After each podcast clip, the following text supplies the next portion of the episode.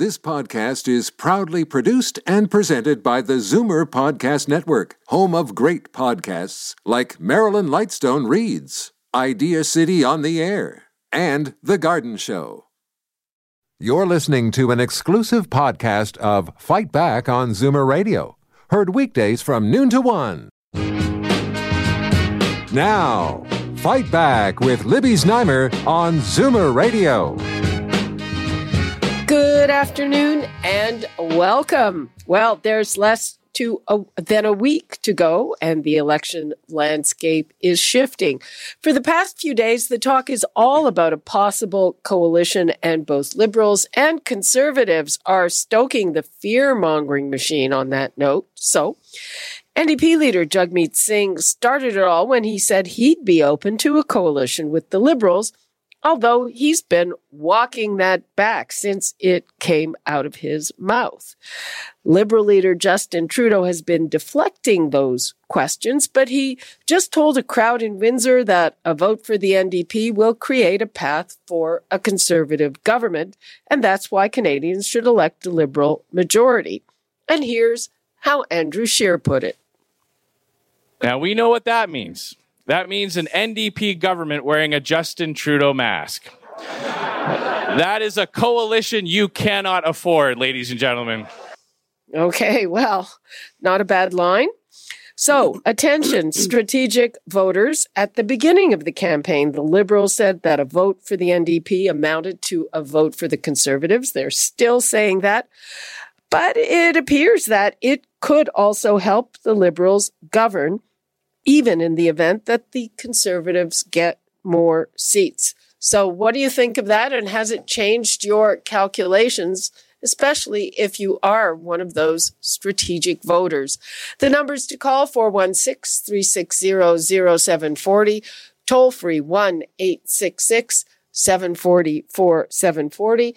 And now I would like to welcome Karen Stintz, former city councillor and current CEO of Variety Village, and Charles Bird, managing partner of Earnscliffe Strategy Group in Toronto, and on the line, Aleem Kanji, vice president of government relations at Sutherland Corporation. Welcome to all of you. Thanks for being with us. Hello. Hi, thank you, Libby. Okay. Good afternoon. Good afternoon, Charles. Uh, so, what do you make of these developments and the slight shift in the numbers? Um, it certainly is a tight race. Um, we haven't seen much movement in terms of either the conservative or the liberal level, levels of support. If anything, um, their numbers have uh, dropped ever so slightly. Um, clearly, the uh, Bloc Québécois have come on substantially in Quebec. Uh, the NDP are doing better in British Columbia, somewhat better in Ontario, not nearly as well in Quebec. Um, so while their popular support seems to be rising, it's an open question as to whether it translates into seats.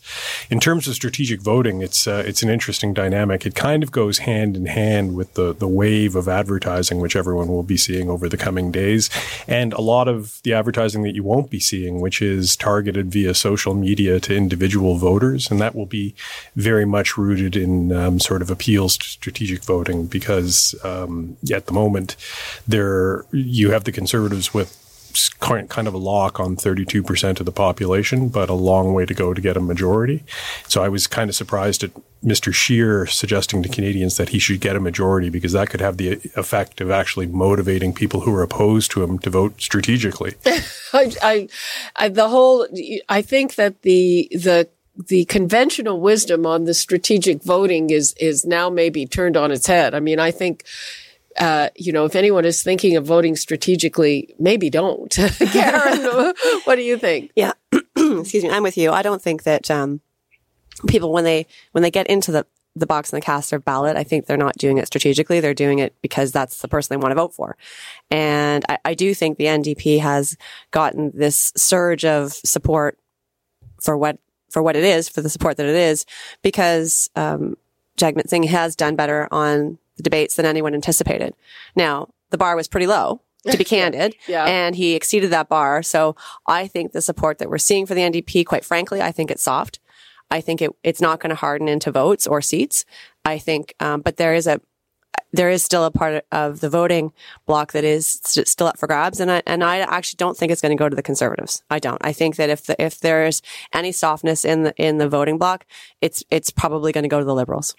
Aleem, what's your take? Well, Libby, I've been on record on your program and on others for the last year, uh, and I maintain what I've said, and that is we are headed for a minority government. You know, really, there is no clear pathway, I, I think, um, at this stage, and I don't see that changing over the next week uh, to a road uh, to a majority for, for anybody uh, at this point in time. Um, this next week will be fascinating to watch. Uh, I know Charles talked about it earlier uh, in terms of the increase in the advertising, and particularly the negative advertising. Uh, I think we're going to see that come out. I think we're going to see uh, continued personal attacks uh, on uh, on leaders, and I also believe that if you look at the front runners, um, yes, there's been a little bit of a, of a bump up for Mr. Singh, but has there been, you know, an overall favorability? Uh, for for any of the front runners. Um, I, I, haven't seen that. I, I don't think that's really uh, that's really happened.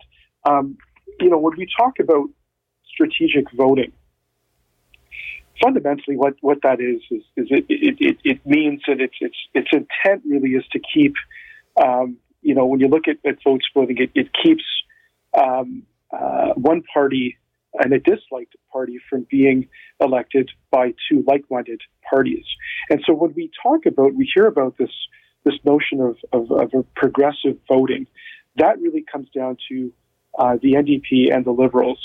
Um, theoretically, it sounds uh, like like a good idea, but oftentimes what it can do is it, it can it can help that third party, in this case the Conservatives, uh, from from really coming up the middle. And I'd be watching for that uh, uh, as well uh, over the next week. Keep in mind the Conservatives have out fundraised and will be willing to spend all the money that they've got over this next week to make sure that Andrew Scheer is elected as the next prime minister of the country. Whether that happens or not, Oh well, um, according to Maclean's, uh, according to Maclean's, Andrew Scheer, Prime Minister Andrew Scheer, question mark. Uh, he's he's uh, getting you know better a better handicap than than he had beforehand interesting, you know, throughout the election, we've been hearing no one cares. It's going to be the lowest turnout, but there's a huge increase in the turnout at the advance poll. And Charles, you were just saying you voted at, at U of T and there's been a huge surge of campus voting. Uh, I would think that would, uh, that would be good for the NDP. Yeah, this is a new program that Elections Canada has put in place to encourage students who aren't necessarily in their home ridings, you know, during the school year when they're off away at university or college to vote. And it appears to have uh, been uh, a singular success so far with uh, with a very large turnout. Again, we've talked on previous programs about how young people might be especially motivated by climate change as an issue. So that that's interesting, and we'll have to see what those numbers look like. But if those numbers again just go back to the riding, will it put the NDP over the top in you know a lot of places? And and do you think that they will get enough to be a kingmaker? It, personally, no. I, I, think that even their popular support as it spread throughout the country won't translate into a number of seats. And uh, it will be hard for the NDP. They are not, they're not fundraising like they needed to be. They didn't have candidates that were mobilized. And to the point that uh, Charles raised earlier, the advanced polling advanced voting rather usually indicates that there's on the ground organization and those votes typically people know how they're going to vote because they're either partisan or they're connected to the party or they've made up their mind and they're not, they know their mind isn't going to be changed in this last week. And I would say that's actually not the NDP vote. I would say that's mainly the liberal and conservative vote that's coming out to secure, shore up their support. And the swing that we've seen towards the NDP, that's just, I think, a reflection of the fact that they're doing better than anyone expected. Not that I think it's going to translate into anything. Okay, I mean, my take on the, the surge in NDP support is that it might be enough for Jagmeet Singh to keep his job. Aleem. It, it, it, could be. You know, uh, when we talk about the advance uh, vote, we've seen the numbers, uh, approximately a 25% increase compared to 2015. And let's keep in mind, reflect back on 2015. We had a change mandate at play. Uh, we had a new government ushered in by that change. I think by and large, uh, we are not seeing uh, nearly the change mandate uh, that we did see four years ago. And and Mr. Trudeau built on that change mandate by courting the millennial voters. And there's a lot of discussion and a lot of polling out there that shows that the uh, millennial vote uh, hasn't been, uh, they, they, the Liberals haven't kept that for the last four years. And when you look at issues uh, in terms of the the issues around climate change, the issues around uh, the environment, a lot of issues that, that are geared towards that those millennial voters. I think uh, you know we're going to see those millennial voters swing yeah, even more to the left uh, with the NDP and, and the Green as well. I'll expect, I think, got a couple of seats right now. It wouldn't surprise me if they, they end up with four or five, maybe even six. And For that will, I, I believe they will. I believe they will have, they won't have official party status, but I think they will uh, increase their seat count uh, uh a week uh, uh, from from tonight. And I think a lot of that millennial vote is going to the left, uh, and it will it will leave the Liberals uh, on election day. That's the way things are are sort of a feeling out there, uh, and that's my sense of, of October 21st. Go ahead, Karen. Well, I think Atlantic Canada will actually play a huge role in it, whatever government is going to get formed, whether it's majority or minority. Because I, I don't think that uh, the Conservatives are going to take Ontario, to be candid, and I don't think the NDP is going to make a lot of breakthroughs in Ontario. And if the Bloc um, has a significant showing in Quebec, I think the Atlantic provinces are going to be critical. And uh, whether or not, to Aleem's point, they they vote green they could because they, I think they have in PEI they have voted Green yeah, for a government out right. there, um, but uh, you know, I don't think they're voting NDP in Atlantic Canada. I really don't think they will. I, and, I keep hearing that the Liberals are resurgent in Atlantic Canada, and I think that could happen. Yeah. yeah. there are 32 seats in Atlantic Canada. The Liberals are widely expected to win 27 or 28 of them. Um, the other remaining ridings are a bit of a dogfight, mostly with the Conservatives. But to Karen's point, I mean, the election runs st- right through the heart of Ontario with 124 seats, which is more than a third of Canada's total number of seats in the House of Commons. Um, Justin Trudeau in 2015 won 80 of the 121 seats in Ontario on his way to a majority. That was nearly half of the total number of seats he won across the country, and that's even with sweeping all 32 seats in Atlantic Canada. So Ontario remains absolutely critical to the to the equation. And of course, the word is that in the 905 they will. It's it's an all or nothing situation often. And, and you know what? The thing with the 905 Libby is is that, uh, and I think there's a lot of confusion out there. You know, the 905 doesn't vote as a monolith. There is there is a strength uh, in in certain quadrants for certain parties, and it is going to be extremely valuable. There's no question. Those seats, when you look at the 905 and you look at the 124 seats Charles talked about across the province of Ontario, you've got about 56 in the expanded, you know, greater Golden Horseshoe. Uh, and there will be seats in play. I've got my eyes on places like Mississauga Lakeshore on election night. You've got a former MP in Stella Ambler uh, that uh, that could take it. This is going to be decided, I believe, uh, by less than 300 to 500 votes on election night. We've got Milton with Lisa Raitt and the Olympian Adam van Koeverden. Uh, is, is, is he uh, does he have a good chance there? I, I think he's got a great uh, he's got a great shot, and I'll tell Charles you Charles is shaking his no, head. I was, uh, sorry, I was uh, just adjusting my collar. I, I, Charles was Adam, shaking his head. Got a great, he's got a great shot, and and, and here's the reason: affordability, uh, a defining issue in this election. Uh, is something that, that Canadians are, are, are talking about from coast to coast. And Milton is kind of ground zero for affordability. You see a lot of young families that can't afford the cost of housing in the city of Toronto proper. They're moving out to places uh, like Milton. Uh, and, you know, you've got a progressive candidate, uh, a celebrity, if you will, in Adam van Koeverden that I know the Liberals, and Charles will attest to this, they would love to have that seat and take it away uh, from Lisa Raitt, longtime uh, conservative uh, uh, former leadership candidate of the party. This is one they've got their eyes on. And of course, there are others. We look at Brampton East, Jagmeet Singh's old seat, Whitby, uh, Todd McCarthy, this is a former law partner for the former finance minister, uh, conservative minister, of course, Jim Flaherty. Uh, they conservatives could take that. Markham. Uh, we've got uh, a battle of of uh, health ministers, health professionals, I should say, Jane Philpott, against the former provincial health minister Helena Jaczek.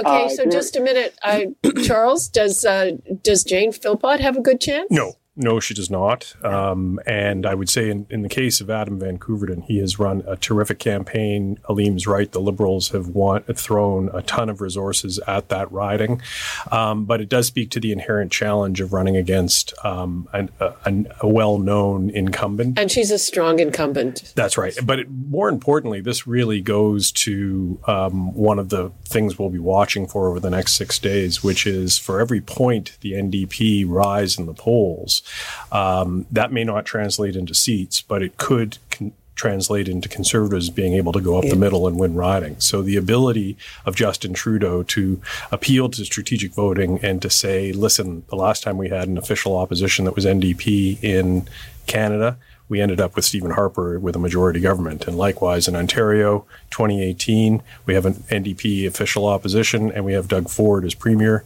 Do the math. The only way to stop uh, the Conservatives is uh, not to vote NDP, is to vote Liberal. Okay, let's take a couple of calls, starting with Jerry and Pickering. Hi, Jerry. Hi, how are you? Fine. How are you? Fine. I'm a first time caller. Okay, wait a sec. There we go. Welcome. All right. Go ahead. I was telling your producer that uh, I, I listen to your show every day, Thank you. and uh, uh, you and your panel have never ever spoken about the 10.2 million given the terrorists. Oh, we talked about it dozens of times. Not recently, I'll grant you, but uh, dozens of times. Uh, is that is that uh, what you're making your decision on? Is that your thing? Oh, I don't like Trudeau. I never liked his dad. They're cut from the same cloth. Well, you know that's that's interesting. A lot there are a lot of callers who say that that that they don't like Trudeau because they didn't like uh, Trudeau pair. So uh, I guess your mind's made up. Does that mean you're voting conservative? Uh, I was gonna. I I, I always vote NDP, Okay. but then I've heard you guys say that NDP might go with the Liberals. Well, right? The, Jagmeet Singh said that, and then he kind of uh, said, "Well, I don't know if I meant that." Um, it wasn't me that said it; it was the NDP leader. Oh, because uh, if if that's the case, then I won't vote NDP again. I've voted all my life NDP, but if if it's going to help uh, Trudeau, then uh, I won't bother. I'll go to the Green Party or something. well, it, it's uh, that's what we're talking about. We don't know now if voting NDP will help Trudeau or will it help Andrew Scheer. I think that's kind of a toss-up, and it probably depends on the riding. Oh, Uh, but if if you like the NDP, then maybe you should vote NDP. anyway, uh, Jerry, thanks for your call. And I think that does uh, illustrate the conundrum that a lot of people are in. L- listen to him; he's an NDP voter, but if it's going to help Trudeau, he doesn't want to do it. But I didn't. I don't know that he'd want to do it if it helps Andrew Scheer. Welcome to strategic voting. I mean, it's, it's hard. It is very easy for your vote to have unintended consequences. as as and everything else can have unintended consequences. Now, I do want to get to our other callers, but I I want to get to this whole issue of a coalition government. It's in a lot of places with proportional representation. It happens all the time. It's it's uh, it's not a thing here in Canada. As a matter of fact, Stephen Harper prorogued Parliament when it looked like the Liberals and the NDP might get together. Yeah, I, I think that Canadians, I mean, I, I'm saying this based on my emotional intelligence, not on anything that I've researched, but I think by and large, Canadians don't like minority governments. I think that they prefer a majority government to be making the decisions on behalf of the nation. That being said, I think there are times when the population would like to hand slap the current government to say, we don't really like the job you're doing. And whether that translates into reducing their lead to a minority position is something that we'll have to see in this election. And this notion of a coalition, I think is intended to say you can still slap the hands of the liberals while having them lead with us on the side to keep them honest. And if that was the NDP strategy around it, you know, or perhaps that was way, a way Jagmeet Singh saw his support holding because he knows the support is soft, then maybe that was a strategic statement on his part, not realizing that maybe that wasn't the right time to make that statement. But I, I think there's a lot at play. And I think by and large Canadians, um, I know, Aleem, you're pr- pr- projecting a, a, minority government. I, I, think Canadians don't like major- minority governments. Well, I think sometimes they they want one again to keep people honest, but I, I don't think Canadians want a coalition. No. uh, you know, it's usually here when it happens. It's usually on a case by case basis where you might get the NDP to support you on one thing and the bloc to support you on another. Uh, Aleem, how do you see that whole uh, that whole thing? Yeah. So look, I, I, I my perspective uh, in terms of a minority government is that I, I believe, in fact, that Canadians like this. I think it, it, it keeps a system of checks and balances in place. And let's look right here in Ontario and in terms of what's going on. We've had a, a conservative government, uh, you know, elected here over the last year and, and, and a bit uh, that is not doing too well uh, in the polls after uh, a number of decisions made um, uh, that have, have, have, sort of costed them uh, and, and, lost their trust amongst the electorate. Ontario generally elects one color government provincially and the other one federally. Uh, and I think this system of checks and balances is something that Ontario voters, uh, in particular, are, are going to subscribe to, to, to uh, as we elect the federal government. Um, I, I, would agree, though, that that um, a, a, coalition government is is very dicey and very tricky. That is distinct from a minority government. In a coalition government, we could have, for instance, uh, Justin Trudeau as Prime Minister, Jagmeet Singh as Finance Minister. How would that work out over something like a pipeline uh, in uh, Western Canada that both individuals have very different views on, amongst other issues? So I, I doubt a coalition would, would survive the light of day in, in terms of even getting a budget uh, passed. But I think a minority, as we've seen in British Columbia, we've seen it in other provinces. In fact, we saw it uh, with Stephen Harper for a number of years, has the potential to survive. And I come back to the first comment I made at the beginning of your show, Libby. There really is no clear pathway to a majority for anyone at this point in time. And, and I think there will be strong strategic voting with those unintended consequences that will be leading to a minority government a week from tonight. Okay. Uh, let us hear from Ron in Burlington. Hi, Ron. Thank you for taking my call. I want to add a bit of humor here. Two comments that are kind of humorous, and this should help uh, anyone at this point in time that's still uncertain as to who to vote for. Uh, Kevin O'Leary said a few weeks ago or a month ago that um, Canada, Canadians cannot afford another four years of the apprenticeship of Justin Trudeau. And Diane Francis, a columnist with the National Post, has often said, you know, the conservatives are the least ugly in the beauty contest. Mm-hmm. And really think about it. You're, you're quoting two very conservative through. people, just uh, just in case anyone is unaware of that. So, well, uh, yeah, I'm assuming most of the people that are listening to the station are over 55 or 60, so that they have a certain amount of maturity that they can get through all the babble and the glitter and the good looks of Justin Trudeau. Uh, we need we need a leader. Um, Andrew Scheer, Scheer uh, doesn't have the personality of Trudeau, but at least he's got a brain in his head. Okay. Uh, That's, I'll end it right there. Okay. Thanks for that. Right, okay. Uh, I would agree. He doesn't have the personality of Trudeau. Let's go to uh, Bill in Toronto. Hi, Bill. Yeah, I'm sadly disappointed by this whole thing. Um, I've been an avid follower of politics all my life, and this is like this is like a goat rodeo, uh, the, the, best way I could uh, describe it. So I've, I've, got unions that are launching attack ads against conservatives. I've got Rosie Barton, the night she's supposed to be on stage and be a, a, a moderator of a debate, which she's just come from a lawyer's office slapping a, a, lawsuit on the Conservative Party. Okay, you know what? I we have to sort of fill people in on that. We haven't even discussed that. It's a little peripheral. I don't want to take too much time. The CBC is suing the Conservatives because they used something uh, that the, that the CBC taped. I, I think along with other people. Um, and they said that was unlawful. My understanding is that that um, their anchor Rosie Barton didn't know that she was uh, a party to the lawsuit.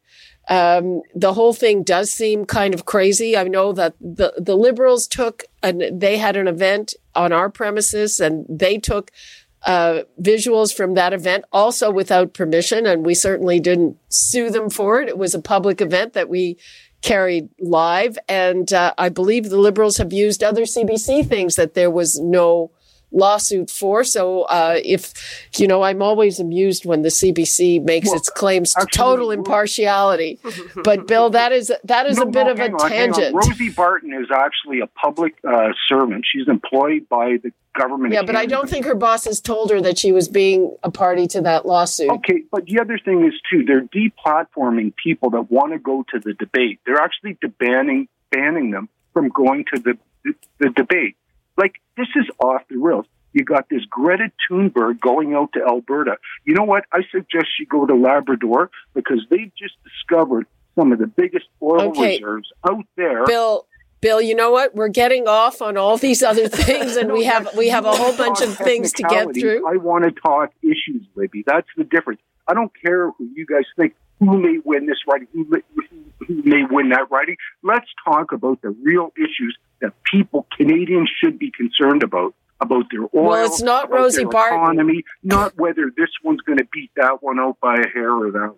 Well, that's that is what is going to determine what happens. But anyway, Bill, uh, thanks for your call. Thanks. Okay. Yeah, I mean, uh, uh, uh, Rosie Barton. I don't think. I mean, that is. We should discuss it because I think that I think that is quite the story. Yeah. But um, it, it's a little peripheral. Well, it's I'm- worth saying, uh, with Yeah. all apo- all apologies to Bill, that Rosie Barton is not an employee of the government of Canada. She works for the CBC, ABC, which, which is- receives funding from the government of Canada as, law, as well as private sector ad, ad- advertisers, and she is not an employee of the government. Yes, that's a. It's a crown corporation. Exactly. I mean, reporters shouldn't be employees of government, right? That that's when you start getting into Well, trouble. yeah, and then there's that whole thing about the subsidies. Uh, uh, it's anyway. I'm actually extending this conversation because people obviously have a lot to say about it. I am in studio with Charles Bird and Karen Stintz. We've got Aleem Kanji on the phone, and we are going to go to John in London, Ontario. And John, you disagree with Karen that Canadians do not like minority governments. That's correct. Um, minority governments get a lot more done than majority governments. You take uh, um, uh, the whatever party, they have thirty percent of the voters. Another party might have twenty percent of the voters. Well, if those two get together with a minority government, you've now got fifty percent of the voters, as opposed to a majority government with thirty-two percent of the voters who do exactly what they please.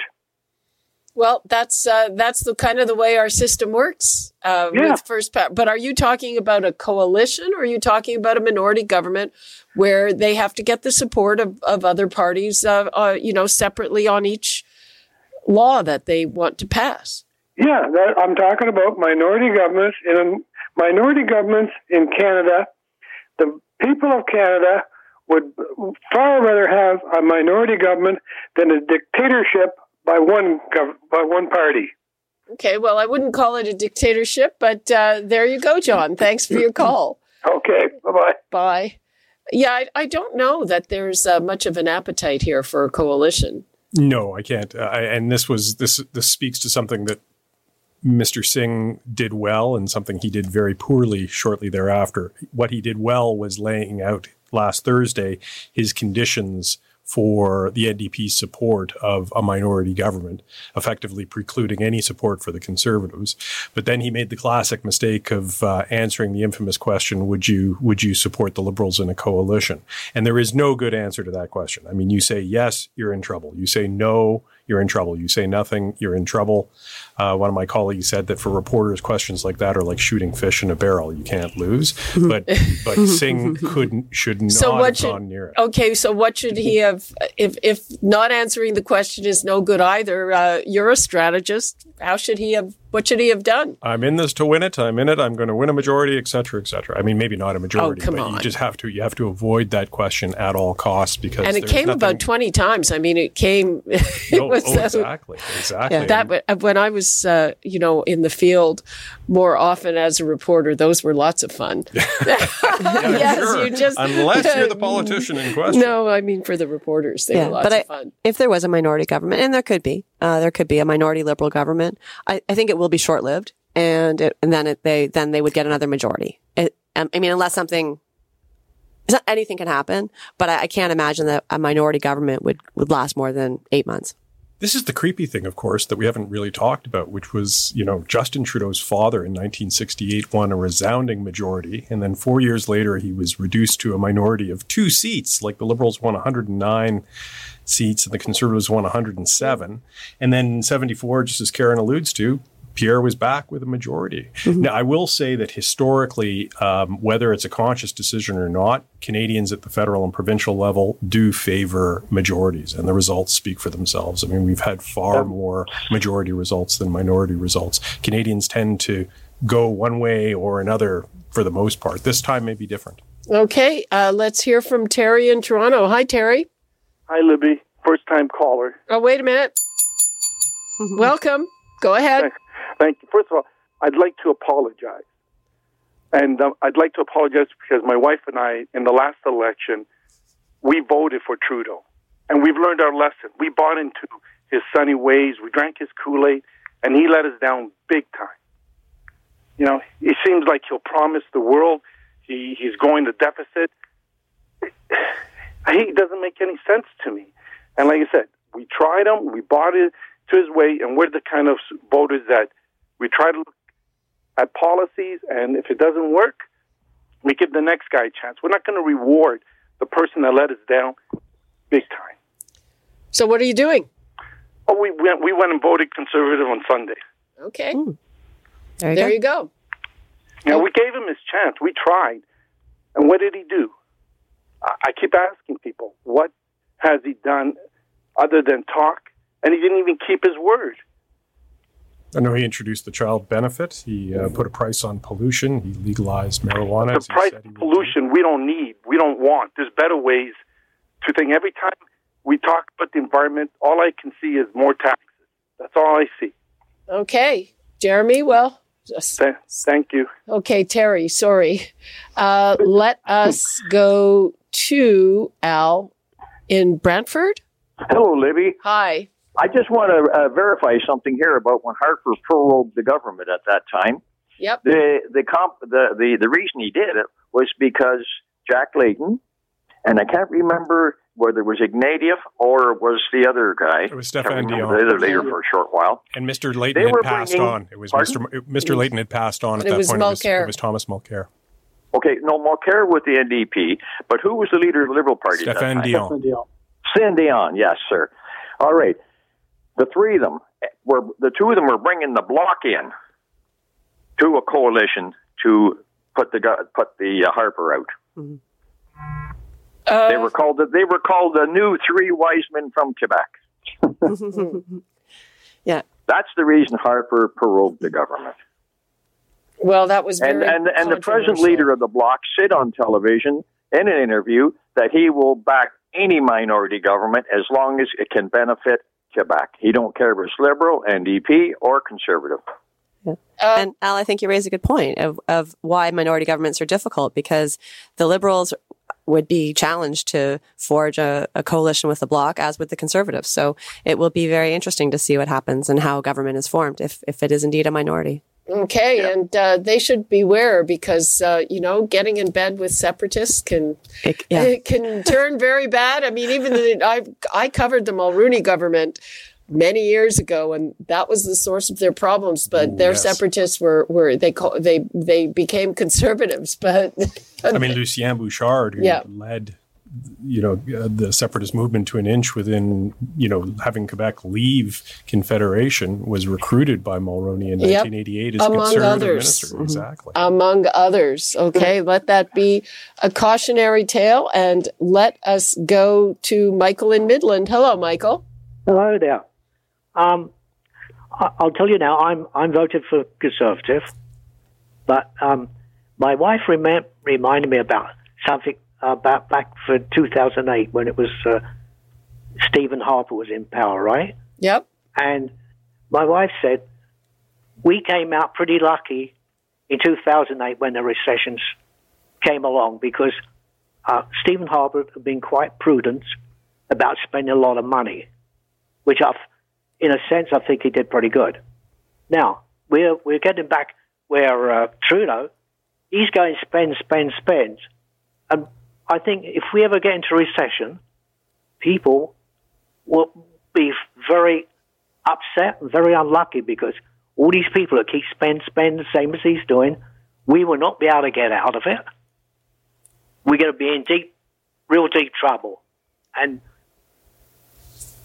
peop, I think people don't really understand all the politics that goes with, you know, when you make these decisions.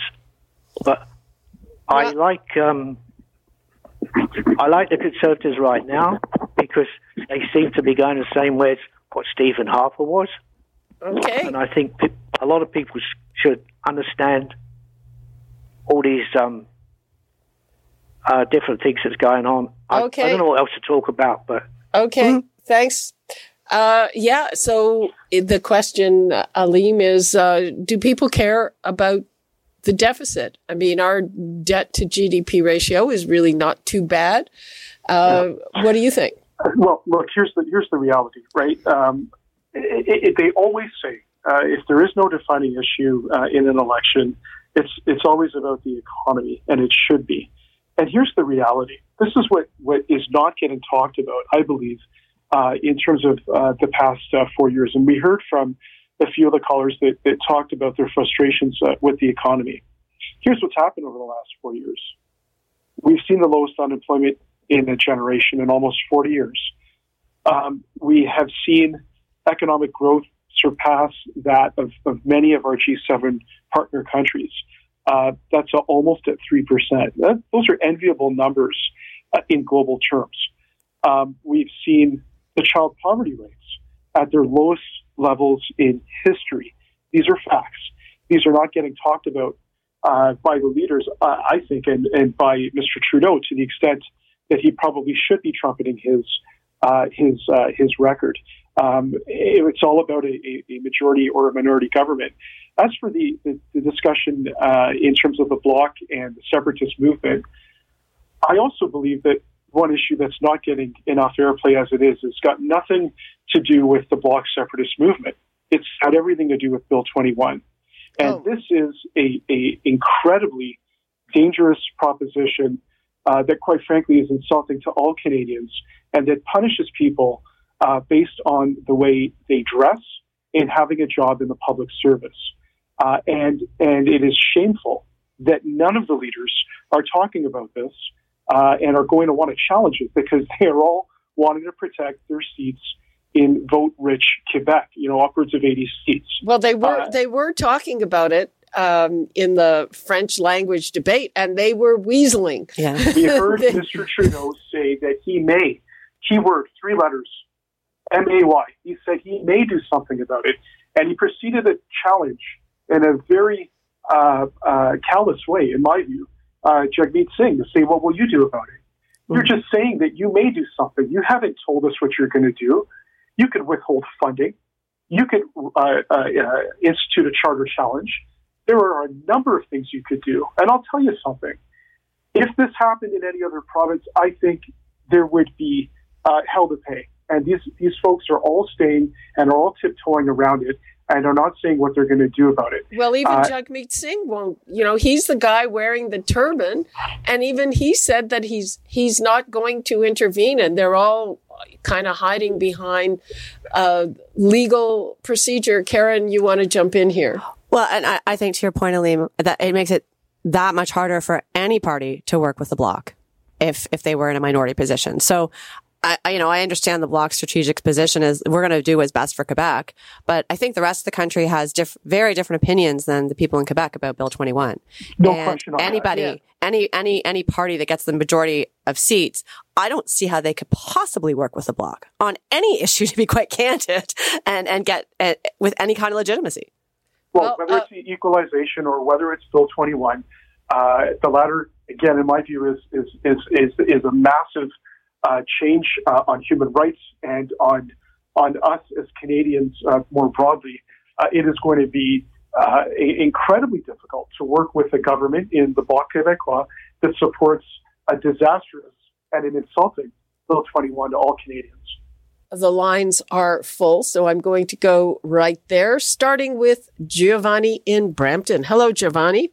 Uh, yes, uh, good afternoon, and thank you for taking my call. Uh, after I listened all the debate, and uh, I would say that uh, I would like to go forward uh, with Mr. Trudeau because uh, he's talking about environmental, and uh, by uh, 10, 15 years, it'll be 35% less than uh, that news is now. And I think that's a good start because we have to start to clean up our river, our creek, our uh, lake shore, and our ocean. That's how we get ahead. And uh, about the Lavalin there, I think that's about 11,000 people taken out of work. These people are working and they pay tax. So the economy is good. And uh, about the brown face, I would say that we are in five continents. We have white, we have black, we have uh, yellow, and other uh, races. So it's nothing to do. Mr. Trudeau was a young man, and he would like to have fun with people. So brown face has nothing to do. Well, he was 29. racist, and I like to go forward with him. Okay, Giovanni, thanks for your call. Okay, so uh, there's a, a liberal voter, and I'm I'm glad to hear that because sometimes you know the callers kind of encourage each other, and you hear only people who sort of agree with each other, and we've had a, a reasonable mix today. Okay, let us go to Colin in Toronto. Hi, Colin. Hi, how are you today? Fine. Uh, I don't think that a minority government should be allowed to form a coalition with another party in order to get a majority. It's just not right. It's not the will of the people. They voted in a minority government, and that's it. You know, what's the point in having an election? you know, like if a party's just going to say, "Well, let's let's uh, join together and and you know get a majority." It's not the will of the people. It's not right. That may explain why there have been so few coalition Coalition governments governments. in the history of Canada. Well, y- y- Um, y- that's that's a very interesting point of view, and and as I said, there are countries, those with proportional representation, where it happens all the time. But can I But- say something else? Um, yeah, but let me hear. Hang on, hang on. We'll Okay, let you say something else. But Charles, yeah, yeah, just just a couple of quick points. You you do t- tend to see it at times of national crisis. I mean, the First World Yeah. War was a was a Yeah. very good example, and likewise in Britain during the Second World War, that was a coalition government as well. But strictly speaking, um, it falls to the Governor General to ask a given individual in the House of Commons to serve as Prime Minister, and then that Prime Minister can choose his or her cabinet ministers as he or she sees fit, and they're not constrained by political party. You're constrained only by the confidence of the House of Commons. uh, yeah. Um, that is our system, but uh, it doesn't sound like it's very popular here. No, I, I you know, formal. I, I don't think we've ever had a formal. uh, To your point, uh, outside World of War, yeah. outside of First World War, a, a formal coalition. We've had minority governments that have worked with other parties to get specific initiatives passed, and typically th- those governments are short lived. Yeah. Um, uh, all it really shows is that the supporting party is not much different than the minority government. It, it, it really shows they're all cut from the same cloth. What they really should have is a no party system. That is true representation of people, where where all members are not forced to toe the line of their party. That's true freedom and true representation. And, and as we know, Karen will tell you that that is exactly the way municipal government works. Yeah. And that is Yeah. the beauty. and that is the beauty of our outside of Vancouver. Pretty much, Yeah. uh, municipal governments have that independence That's uh, to freedom. to to govern. Absolutely. They're not towing the line of their party, just like John Nunziata voting Okay. against the uh, the GST, and he was kicked out of the party. Okay, years yeah. ago. That was, yeah, I remember that. Oh, call. yeah. Thanks for your call. Okay, thanks. Well, that would be like a whole. Oh, some great political system. history there. Yeah. right? yeah. It's just, uh, the Rat Pack. I was That on the hill then. That was in opposition days, and uh, yeah, Nunziata was in fact so upset about the government's so-called reversal on the GST that he voted against a piece of legislation, and then Prime Minister Chrétien booted him right out, uh, almost instantaneously. Yeah. I think it will be uh, intent. No segue with this comment, other than to see what happens with Judy Philpott and um, Jane. Jane. pardon me, Yeah. Jane Philpott and Judy Wilson, because I, I don't think they'll get elected. Like I, I think that they had Jody might. they had the sympathetic vote, but I don't think they're going to actually have the voter turnout because ultimately people do want to elect someone that they think can represent them on their interests. And an independent in the House of Commons that has no pathway back to any kind of government is a hard a hard choice to make. Yeah, it's, it's funny because people in the riding of Vancouver Granville, where Miss Wilson Raybould is still the representative, are faced with the same sort of strategic voting Mhm. decision, which is to say, okay, here's someone who may or may not have stood up for principle and what have you. There's a lot of differing accounts on what her motivation was. Um, but can I afford to have like an opposition backbencher independent in my uh, you know, as my MP when I could very well end up with a liberal cabinet minister or a conservative cabinet minister for that matter? And it could be, in fact, a Liberal cabinet minister out there. Uh, you've got a, a pretty formidable candidate uh, running out there against Jody Wilson-Raybould for the Liberals, uh, Taleeb Noormohamed. This guy uh, is, is a bit of a dynamo. He's uh, been a former vice president uh, for the Vancouver Olympics. Lots of community work, very well running a very, very strong campaign. And you got to believe that Justin Trudeau and the Liberals want to make sure uh, that they end Jody Wilson Raybould's career that night and get uh, Taleeb uh, elected. I predict uh, if if uh, if they win next week uh, in in this minority situation, we may see a guy uh, like Taleeb in cabinet, perhaps a bit early to be calling cabinet names out, but I'll, I'll come. Yeah, and I'm a liberal. yeah. Aleem, hang on. We can talk about that next, Next week. I agree about Taleeb, though. Taleeb is a terrific, terrific candidate. Bob Rae was actually out there over the weekend campaigning for him in Vancouver. Oh, okay. Well, there you go. there you go. Um, uh, but it, I guess um, I wasn't aware of him. He's all the way on the other coast. So I guess the question is, are other people? Let us, we have a little bit of time left. Let's go to Jim in Burford. Hi, Jim. Hello. Uh, my comment is that uh, people, when they go to the ballot box, just has to ask themselves one question: Am I better off today than I was four years ago? And I, the answer was going to be no. And I'm I'm not just going to use one one uh, example is that your debt ratio is a buck sixty seven to every dollar you make. Now all the other ones, stuff in between, is here and there. But I'm not better off than I was four years ago. And so you're voting. And your buddy there on the on the panel, when he was talking about Trudeau, what he did, legalizing marijuana had to be the stupidest answer I ever heard. And how's that going today? Half the stores are going out of business. They can't sell the pot. Mm, that's to make that yeah, to make that assumption that it was a good idea, no, it wasn't a good idea at all. Well, a lot of I'm- they won the election with that, and a lot of people do think it was well, a good that's idea. where he's going to lose the election on it too. Okay, Because thanks, he, did, Jim. a lot of stupid things, and he's lived up to every one of them. Okay, Jim, thanks for that. Yeah, I, I don't think that's going to be the thing that loses the election if it is in fact lost. And we'll put Jim down as undecided. okay, we're uh, starting to run out of time. Everybody gets 20 seconds, starting with Aleem. I want to come back to that last caller quickly. Cannabis edibles will be legal on Thursday. Uh, and I kind of like my crime low in the sense that I think legalizing uh, cannabis was the right thing to do because it displaces an illegal market. And on the whole, I think it's gone well. Perhaps not in Ontario, but uh, but I think it has. We're heading for minority government next Monday night. We'll be back next week to talk about what that means for for us in Ontario and across the country. Okay, Aleem, thanks. Karen? Yeah, I think the NDP support has peaked. To be candid, I think it, I'm going to. I think it's going to decline over the next week, and I think the Liberals will be the beneficiaries of that decline. Okay, minority. I'm predicting majority. I bet twenty five dollars on a majority Liberal government. Twenty five dollars. I did a whole twenty five. I bet Charles, you're you're not going to take her on on that. Listen, I, I have found the only luck I have is bad luck for starters, and I've also found prophecy to be a lousy way to make a living. So I'm no predictions offered at this time.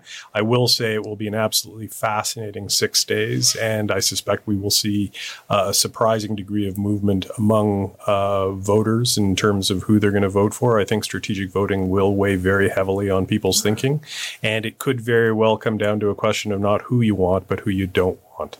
Okay. Okay. Uh, people, we're going to be talking about this again. Uh, Free for All Friday is coming up, but I suspect that we will deal with this before then. And, uh, you know, listening to all these opinions, it's a good way to make up your mind before voting day. I hear a lot of interesting things here.